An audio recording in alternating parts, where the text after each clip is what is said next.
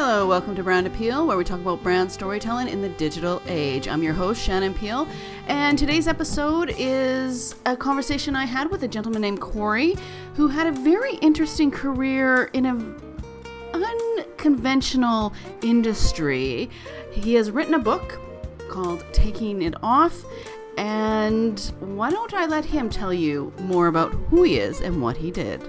My company that I actually wrote my book through, my publishing company has hired me to actually be an authenticity coach. So I actually go in now for any authors that are coming into the company and I go through their manuscript with them, whether they've wrote it first or if they're needing assistance with writing it to be more authentic and bring in their own personal values and feelings that are attached to those values. And then we as a team determine what those are so they can be better and more authentic writers in a nutshell. So that's what I'm doing with those guys. And then at the same time, I'm actually creating my own course with my own branding that is relative to authenticity as a umbrella but the bottom line is is that it actually focuses more on taking off the layers that you have which is my branding take it off is this taking off the layers of life that basically hold us back in whatever way it may be but by straying from your authenticity which was a lesson that i learned through my writing process as far as pinpointing a lot of the stuff in my past that quite frankly i didn't even realize that i was being authentic inauthentic about inauthentic, but i was. yeah so yeah the learning experience right? No matter how old you get it's better to be eh, on it at some point in your life so. Yeah, there's you know there's always something. Authenticity and story is so important. Oh man i had no idea. I really had no idea. I went into my whole process in the first place just blind. I started off just having a bazillion people ask me God, Corey, you've told me these amazing stories, but why haven't you written a book? You're crazy that you haven't written a book. You have 25 years of stories from your crazy industry that you were in. And you tell us this, and we're sitting there with our chins on the floor. Why haven't you used this? This is where your value is. And I just never thought of it that way. So tell me, what industry were you in that was so crazy? Well, basically what it come, came down to was is I was in a very unique and colorful industry that most people have no idea really about outside of maybe a movie or two that's been created by it but it's a foregone industry that is very misunderstood. Mm-hmm. and stereotypically a lot of people think they just look at a certain image or they think that this is what it is but that is not what it is. I was actually a male exotic dancer for 25 years of my life so yes, you, you heard that right. 25 years of my life.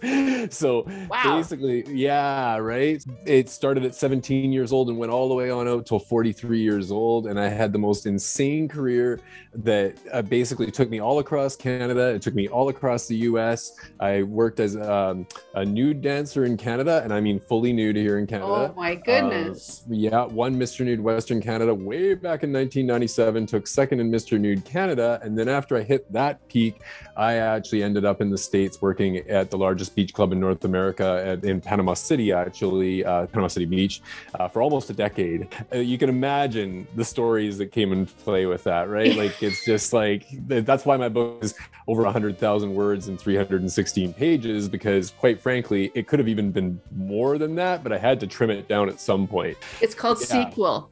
Corey. It's called a sequel. Yeah, yeah. There, there's there's definite potential now, my friend, based on just my experience as a writer, because they do their own way of finding their own authenticity or they, they find i guess you could say truth in their own way but i find that a lot of people find it through journaling or they find it through hmm. writing and i never really did that before per se but when i started writing this book it actually was just i was flying by the seat of my pants and mm-hmm. to be honest i didn't even have any branding put behind it I just started writing and it was like I just started putting everything down, timelining it for this you know, crazy career. And from there, I found that by the time I finished it, I felt that it just wasn't enough. It, it just, it was good, but if I was going to put this out, I wanted it to be amazing. So I took an extra decade before I did just to really clarify some things as far as my own personal introspection mm-hmm. because.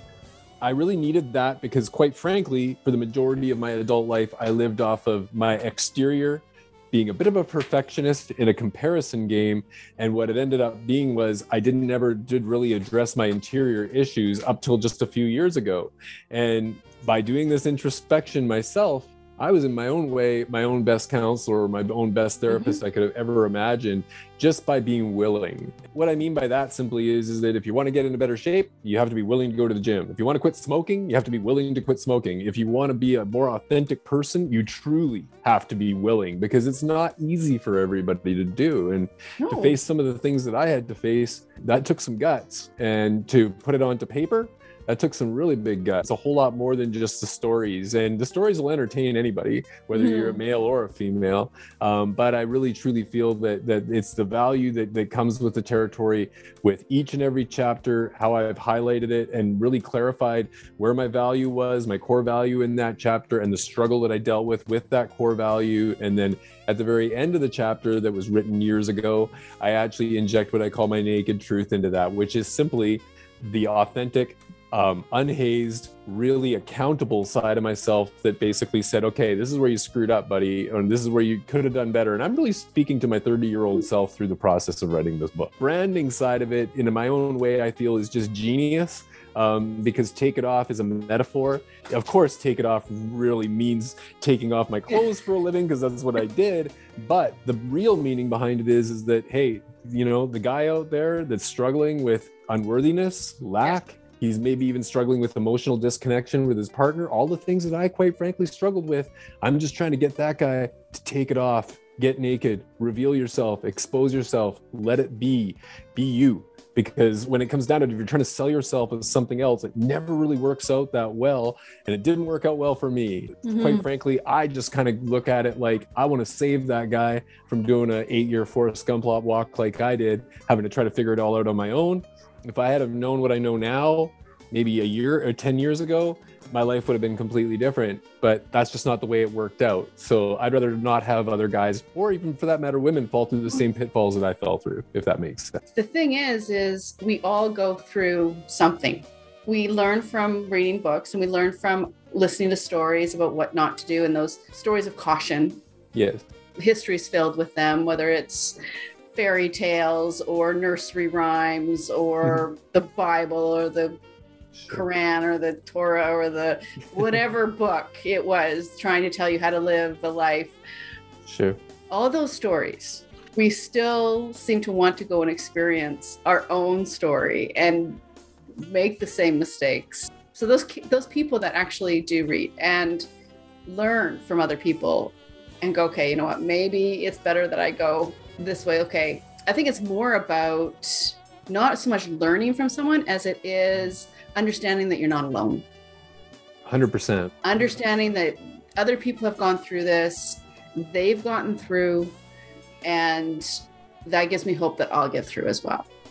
Absolutely. Yes. Yeah. I, I completely resonate with that because for myself, anyways, I obviously saw life through a completely different lens than most people have. Like, let's face it, not everybody's done what I've done for a living. But the thing is, is as a true authentic leader, like for myself, if I just look at it through just my lens and my lens only, and I think that I'm always right, then that doesn't necessarily work out all that well either. Like to me, mm-hmm. now I, I try to dive into the gray areas. Like even if I disagree with someone, I really do my best to understand what they're seeing, how they're seeing life through their lens. So all those things that you just described, that is maybe the opposite of my life but if i can have an understanding of why they feel the way that they do i can maybe agree to disagree but then that's okay. We can we can at least understand one another and move on to things that we do agree on and still be cool. But we're You know still what? in this divided area now.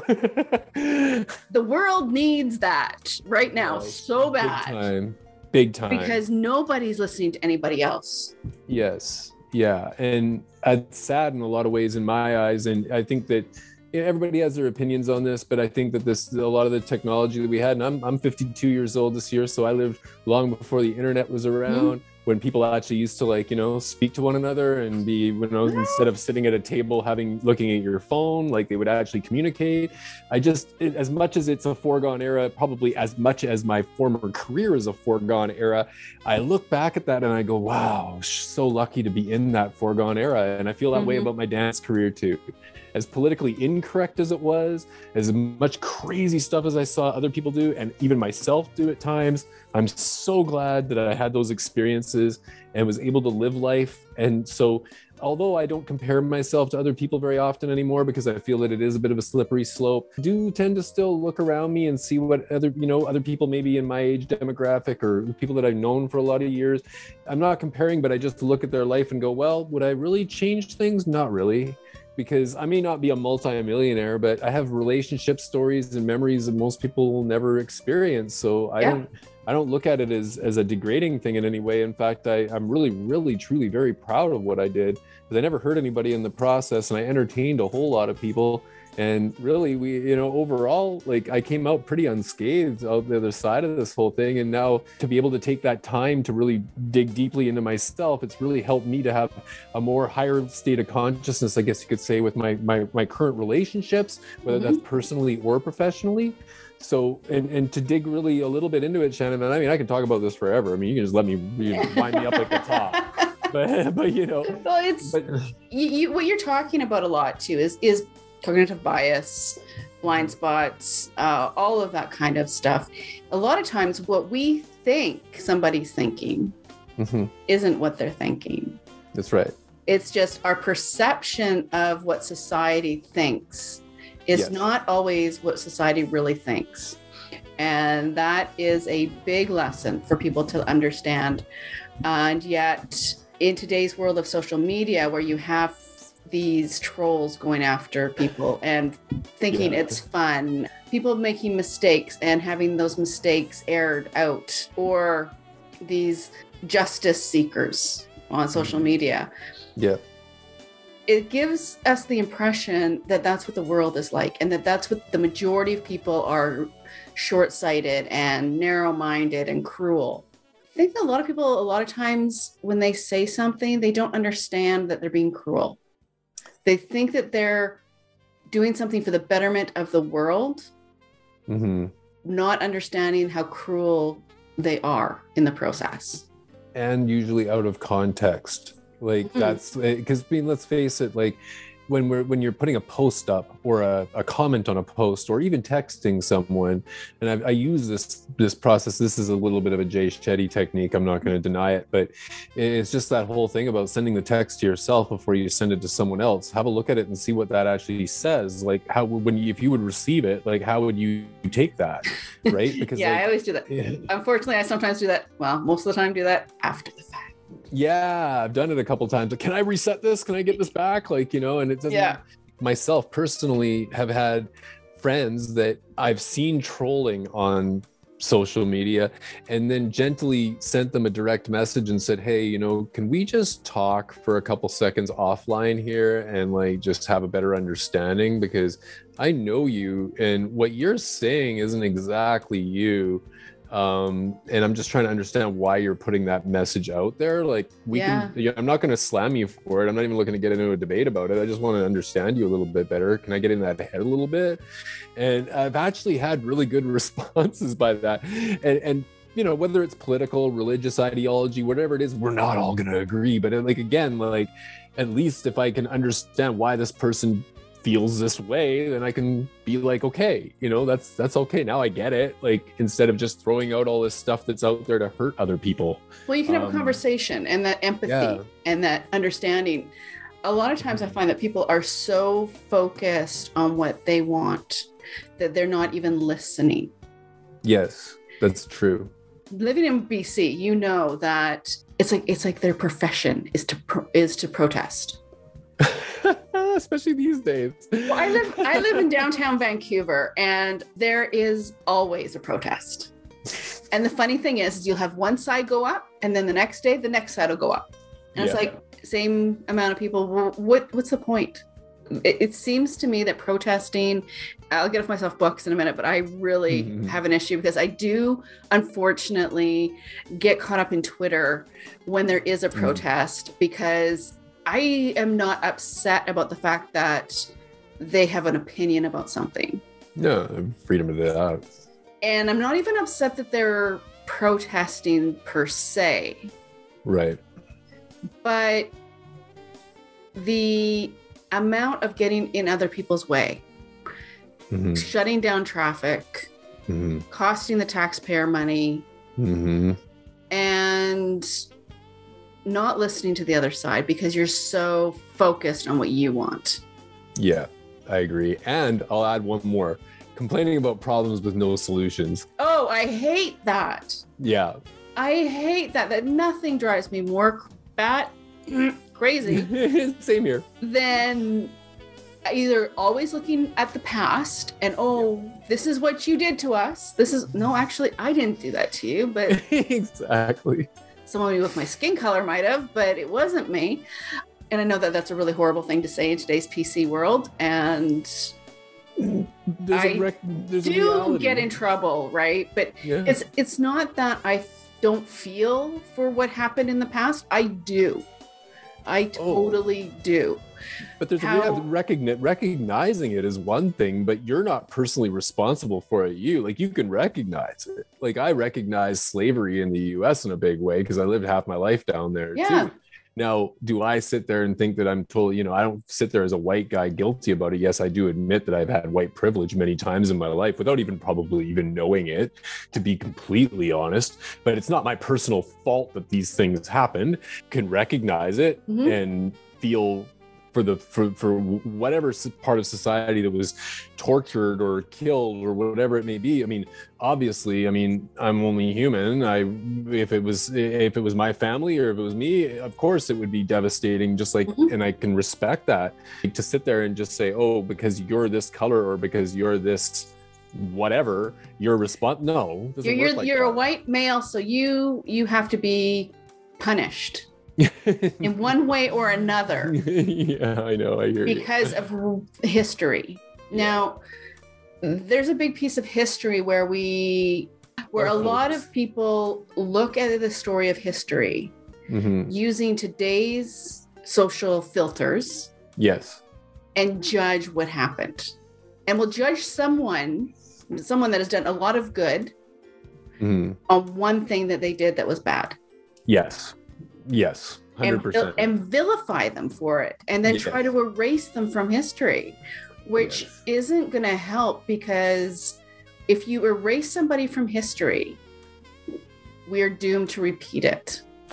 oh, yeah. Yeah. Eh, eh, yeah. I, I still agree. I it mean, has to be part of the conversation. Like this whole idea of pulling down Gassy Jack's statue.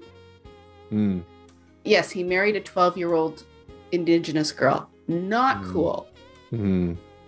However, that was what? How many hundreds of years ago? Yeah, I hear you. And and it is a massive difference because I can tell you that my great grandfather, who was a French Canadian, used to use certain words that I wouldn't even even dream of popping out of my mouth. Now, am I responsible for those words that were coming out of his mouth? Not at all.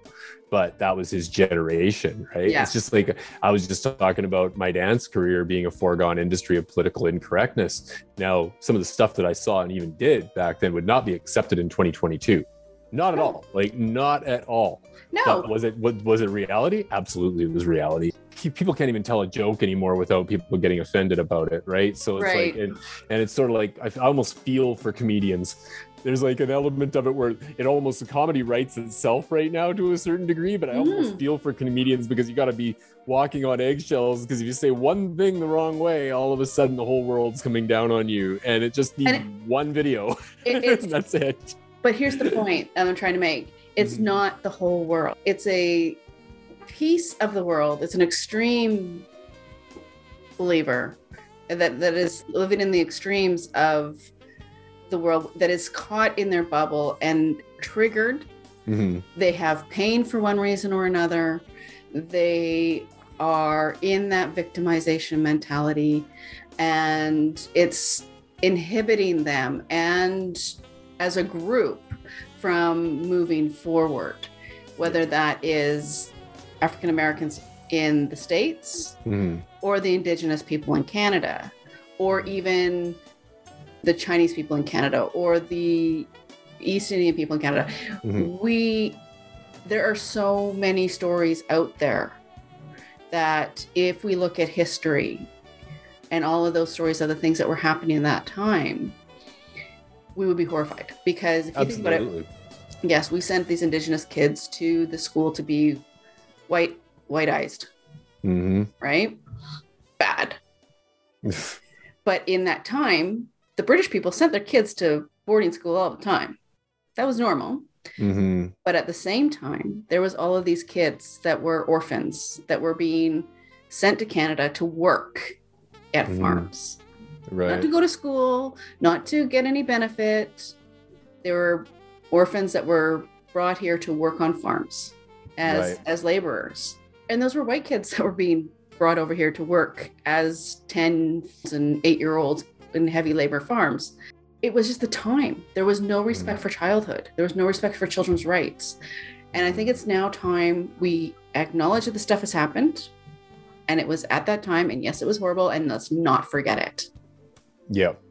and let's be aware of it. let's be aware of it let's share those stories authentically let's Mhm. share how tho- those stories affected us authentically because yes the fact that those kids went to those schools did affect their ability to be parents and that affected their kids and let's talk about that Yeah, it's a domino effect. I mean, even yeah, let's talk about the solution yeah, yeah, for sure. That's, i'm tired of talking about that it the happened problem, the Let's- problem, the problem, the problem. Let's talk know. about what we can do now and move forward and Yeah. so when you're talking about authenticity and i'm sorry we went off on a tangent and i will um, because but I, w- I don't want either one of us to get you know trolled um yeah, it's that's cool. but you know the i remember i ran into a troll person and they're absolutely proud of the fact that they're trolling yeah, because they, they get one up on you. Like it's almost like they're trying they're to not. stir no but that's in their own head there. They're thinking that they're getting one up on someone. It's like a game uh, just to get under your skin. And i don't understand it myself because i'm not really of that mindset at all. It's a waste of energy to me but there's a lot of people out there that seem to have a lot of time to waste their energy doing it. So i don't understand it. Uh, what does that say about a person though? If their fun is to make other people feel bad yeah it's a messed up world out there that's what i'm trying to say like uh, you know and what you said earlier makes a lot of sense i i just use the the terminology basically not everybody thinks like me right? And that's something that honestly was just said to me by my aunt about five or six years ago. She said, "Oh, Corey, you have to realize that not everybody thinks like you," and it kind of just dawned on me, and I was like, "Yeah, you're kind of right. Not everybody thinks like me. I got to take a step back every once in a while. When I get triggered by what somebody says, I need to actually take that moment instead of replying or responding, think about it, absorb the feeling." Mhm. breathe a couple times, maybe walk into another room and come back if I have to, but really understand why I'm being triggered. It might not even be the person that's in front of me. It might be something that happened to me years and years ago. But yes it's I call it we my company calls it the arc of intensity. It's the basically the it's the arc that comes up when you're starting to get triggered and you're feeling it in your gut, you're feeling your skin flushing, all that stuff. And you if you continue to bottle it up, that thing just keeps coming up and up and up. And if- you don't address it and you just continue to let it happen and you don't breathe and take that step back and try to figure out why, it continues to build until a point where something very inauthentic comes out and probably very emotional. It's probably going to be the wrong thing that normally doesn't come out of your mouth. And later on, you're going to be guilty about it and coming back and apologizing for it. So that's what we actually do our, our training with our students is say, recognize when the arc is coming on, like understand that there's an element of, of yourself that you don't even realize that it's happening to you sometimes. You got to catch it while it's in the mix, while it's going on. It's usually quite quick. Like it can happen within five seconds and boom, you're right in there, right? So it's something that I've really truly learned to rein in, but it just it doesn't happen overnight. Like it really takes a lot of practice. Like it's not, it's just isn't, you don't snap your fingers and let it happen. It's it's an adjustment in the way that you actually communicate, right? So it is. Still working on that. Yeah. And you're right, because there has to be some sort of adjustment, some sort of self awareness, and knowing that, okay, this is what's happening. I can feel it. It's coming on. Yeah. I can now control it. And I'm now in control of my reactions to what's going on around me. Absolutely. You really work on your authenticity, you're going to lose some people. There's going to be some people that actually in your life put limiting beliefs in your head that have their own self-doubts that they throw onto you. They, they they normalize you and don't see your greatness because they only see you as who you are in their eyes, not in yours. So they don't they don't take that time to actually get that feedback themselves is what I'm kind of saying. Right? So for me now, like that's that's the big shift is is I go, okay, I'd rather have five authentic, great flat tire five people in my life that I can get really in a good conversation with that can Mm-hmm. motivate me, that's going to get me to a different level. And those successes they have, I can grab some of those things and implement some of them into my own life, not necessarily mirror them, but throw my own accent on it, learn from what they're doing and get better. And they support me by saying, Hey, you're just learning and growing, man, just like I am. Let's do this thing together and push each other. Whereas before, if I was doing something like this, maybe with my old crew of 5,000 acquaintances that were inauthentic, Mhm. What am I getting out of that? I'm getting some status. Like I've been in the status role, right? Like being uh, being working with MTV and all the stuff that I did in Florida. Like I like I said, I was in a status role, and I was one of the most lonely people at that time ever because there was just nobody around me that I could really truly trust as a friend. Like there was only one person that I had as a true friend at that time, and it was an old Vietnam vet that I used to leave the club of thousands of people after a ladies' night where most people would think, oh, yeah, you're going to be partying all night, which I did quite a few nights. But I'm just saying, a lot of the time I would on a Friday night I would leave and go hang out with this this this buddy of mine who ended up being one of my best friends one of the most authentic best people cynical as all get up but really good person and and so that was an authentic relationship that I'll carry with me for the rest of my life he's passed away now all I'm saying is, is that person impacted me so much that any of those other 5,000 acquaintances that I dealt with at the club scene, right? Because they were just, that wasn't aligned with my core values.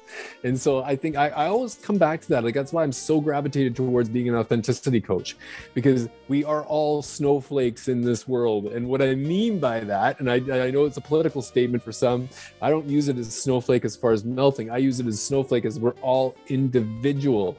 And so that being said, you have a different set of values than I do. More importantly, you have a different set of feelings that are attached to those values than I do. If I'm in a relationship with you and I can understand that, we have a far better chance of making it, whether it's personally or professionally, by me understanding the way you feel about those core values and vice versa. And Right. so that's the biggest that's the biggest lesson that I learned through my marriage was is that I had some of those things. And this is what I'm saying, Shannon, is I connected the dots when I started this process. And I Mhm. realized, truly realized that where I was lacking in my marriage, which was an eight year marriage, and we went through some stuff, like really crazy stuff, like that most people ever could dream of. When it came down to it, like we ended up divorced because in the end, she strayed from me. She took an action that could never be brought back, and it is what it is. And I blamed her for many, many years and pointed to the finger and said it was all your fault. But I realized through this process, which was very healing and healed our friendship as well, was that when it came down to it, I was just as at fault as she was or more. And the reason why I was, because I was degrading one of my main core values, which is creativity. And when I lost my creativity and left the dance scene for a little while and went into a different profession, I lost the excitement, the feeling of excitement that came with creativity. So when I lost that, she lost that piece of me. Mhm. So that guy that she married was not the same excited, creative guy, and it showed. So when I came home, what was appealing about me? Not much outside of the exterior. I wasn't working on my interior. So I wasn't connecting.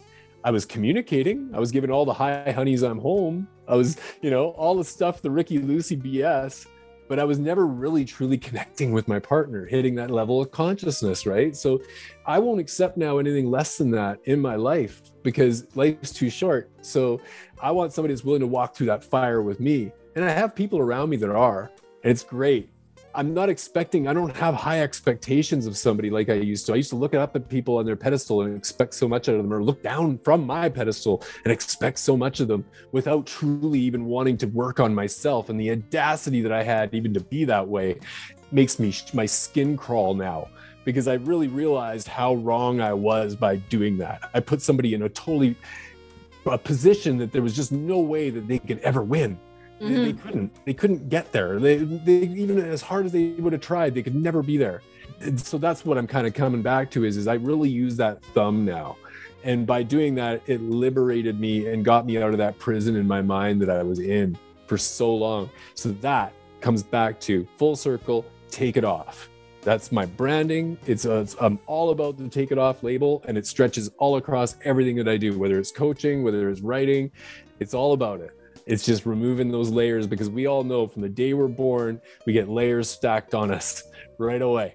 like from the Mhm. moment we're born and you have to deprogram so much of that crap that gets thrown in our faces all the time whether it's marketed at us or whether it's trying to keep up with the joneses or our airbrushed pictures that are on social media to make us look something that we're not whatever it is like it's just such a hard game to keep up with. And i just feel like especially now in this era like i feel like especially for guys i'm not saying anything with i know women trust me have their own set of stresses and issues in their lives just as much as any guy does probably more in some ways. But all i'm saying is there's an element of this man enough thing that has been so skewed. And it's like mm-hmm. you're a guy you can't cry. You can't express emotion. You're supposed to be standing up there and being the big tough guy. You're the hunter gatherer. You're supposed to go out there and get stuff for you. You you, you got to gather for your family. And if you fail you're a failure. And so why is it that three out of four suicides right now in canada are men? Gee i wonder. Going through covid not being able to to be the hunter gatherer right? So I, I feel for those guys. And then all obviously we have guys in general have this thing about you know emotionally connecting in the first place. Just it's almost like a natural thing whereas women are obviously far more giving as far as that goes. So for myself i found that balance. And that's probably the most proud thing that i've had through this whole process is truly addressing that and really finding that balance to be able to express emotion to understand that crying is a power in a way. It's releasing that emotion and getting it out so you can be authentic and you can be real and not be selling yourself as something that you're not I think you make a really good point because we talk a lot about, you know, how females have been portrayed in media oh and how terrible that is and how misogynistic it is. And mhm. we have a whole dialogue around changing that and embracing women for who they are. Mhm. There is no dialogue for how men have been treated by media.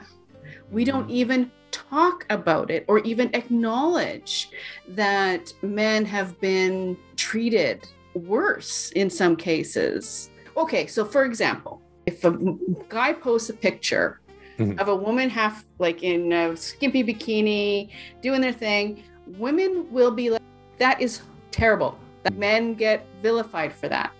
Yeah And then that same woman will turn around and post a picture of a half naked man Yeah. saying, Look at look at his ab. Okay, hold on a minute, stop. Do you not realize what you just did? yeah You vilified for someone for doing exact same thing that you're doing. It's all right for you to do it to a man, but it's not okay for them to do it to a woman. yeah No, no, no, no, no. Equality is equality. Yeah there's just so much of that i can go on on that subject for years because it's like you know i think to back to myself You lived in that world. yeah, yeah, and I'll shed some light on that. I, I kind of think I don't know if you remember, but there was an old ad from back in the day on I can't remember what the ad was for, but it was a it was a street scene where this woman's walking by some guy in, in the city, and and she watch she sees him go by and, and turns as he walks around and looks at his ass and slaps him on the ass and keeps going. And it was okay. Like it Yeah. was it was okay. It was it was there was it and- still and would be okay. we all just went, yeah, okay, fine. But reverse roles yeah, reverse it. now it- now now I'll think about it. Yeah, it would be just like, oh my god, right? Like just the worst. I, I even look at this like funny enough. This is something that, like I said, I have a unique perspective because of the lens that I saw life through through ladies' nights and mm-hmm. actually working gay bars as well as a male dancer. So I really saw some very interesting scenes as far as That- that went. crazy. That is a whole different kind of crazy. Yeah. Okay. How society has changed because when we were in high school, Mhm. correct me if I'm wrong, but when we were in high school, gay bashing was a sport. Uh, as gross as I can say that is something that was definitely going on. I didn't personally see it myself where I was, but yeah, I get what you're saying. So, I mean, I was in a small town, I wasn't either, but yeah, if anybody was, or Yeah. if there was any hint of someone being f- effeminate or butchy, Mhm. they were vilified or made fun of or pushed aside or Yeah. you know it especially around the AIDS. As soon as AIDS hit, Yeah, you that was big it was yeah, you're yeah, gay, about 19 yeah. you're horrible, right? yeah, tragic. You know, this the gay disease and eh, they deserve it and all that kind of stuff that was going on in the media. Yeah, on the Yeah. street Yeah. and now we have we have acceptance we have you know we're we're open to talking about it we're open to people walking down the street Holding I mean, your hands, doing whatever you want. doing do. whatever Yeah, it's yeah. okay right like whatever floats your boat right Yeah, I think that we've come a long way. We still have a long way to go, but I think that we have come a long way as a society when it comes to understanding other sexual orientation or for that matter even race. I think that a lot of the time that yes, there's individual situations that are horrible. Let's face it, there are, but as a full on like as a society, I think we have moved in a very good direction and we've made a lot of really good progressive you know whether it be acceptance for that or whatever you want to call it we've moved in a really forward direction. There's still like our generation isn't even done yet. Mhm. and in our generation i've seen a lot of changes in our generation we have had a ton of change. Yeah the x generation has seen technological change. Massive. We have had economic change. We have had changes in the change in family dynamics Mhm. we have had change in sexual orientation. We have had change in just so much our generation has gone through. Yeah it's an interesting subject. Take a moment and appreciate how far we've come. Understanding that we have a long way to go. Yeah i agree. It's not all doom and gloom. And everyone's expecting you to be stoic. Yeah. Can I, can I shed a little light on that? Yeah. i kind of feel like I had a heavy battle with this. And it, what we're talking about is the domino effect of past generations and the trauma that they went through and how that affects your entire family. And if you don't break that cycle, then you carry it on Mhm. right? I was adopted to my grandparents. My my grandfather was my idol in a lot of ways. He was my father. I only knew him as that realistically, and so I never really knew my biological father. But my father was an amazing man with an amazing heart. He would give you the shirt off of his back. He he would do anything for anyone, but he was absolutely and totally emotionally disconnected when it came to any type of I guess you could say conflict or anything that was going mm-hmm. on. Why was that? Well, he was actually drafted into the World War II and he was basically programmed as a soldier to not express emotion. Before that, he was a depression era kid that had his mother commit suicide. So you can only imagine those those are massive, massive traumas that are like from a generation that we cannot even comprehend in any way Mhm. We're sitting here bitching about the stupid little crap that we have about not having enough toilet paper or whatever the heck you want to talk about. Talk to somebody like that that went through some of that stuff and tell me about how crappy your life is. Like Yeah. all I'm saying is is that for me, I look back at it all now and I go, yeah, like I really was so emotionally disconnected in so many ways because I wouldn't break the cycle and I didn't realize that I had that it was in my control. The whole time it was truly in my control, but it was all that I knew. It's all that he knew. And he only had the mm-hmm. tools that he had. Do I look down on the man for it? No, he loved me. He really truly did. But he only had the tools that he had. So you only know what you know. And so like I kind of feel that way when it comes to my own bubble, right? Like I can only I only know what I know and I can only pass the the, the positive things that I can pass along to other people in my life and do the best for the people around me. But I can't really control or herd those cats on the internet that are trolling people because it's now we're in that connection zone so much that if you're if you're concentrating on all that, you can get in such a negative space so quickly. It can paralyze you as a person and distract you so much from the actual things that you can do in your own life to make a, such a difference for yourself and the people around you. So, as much as I respect everything you said, I totally understand Yeah. everything you said. I totally do.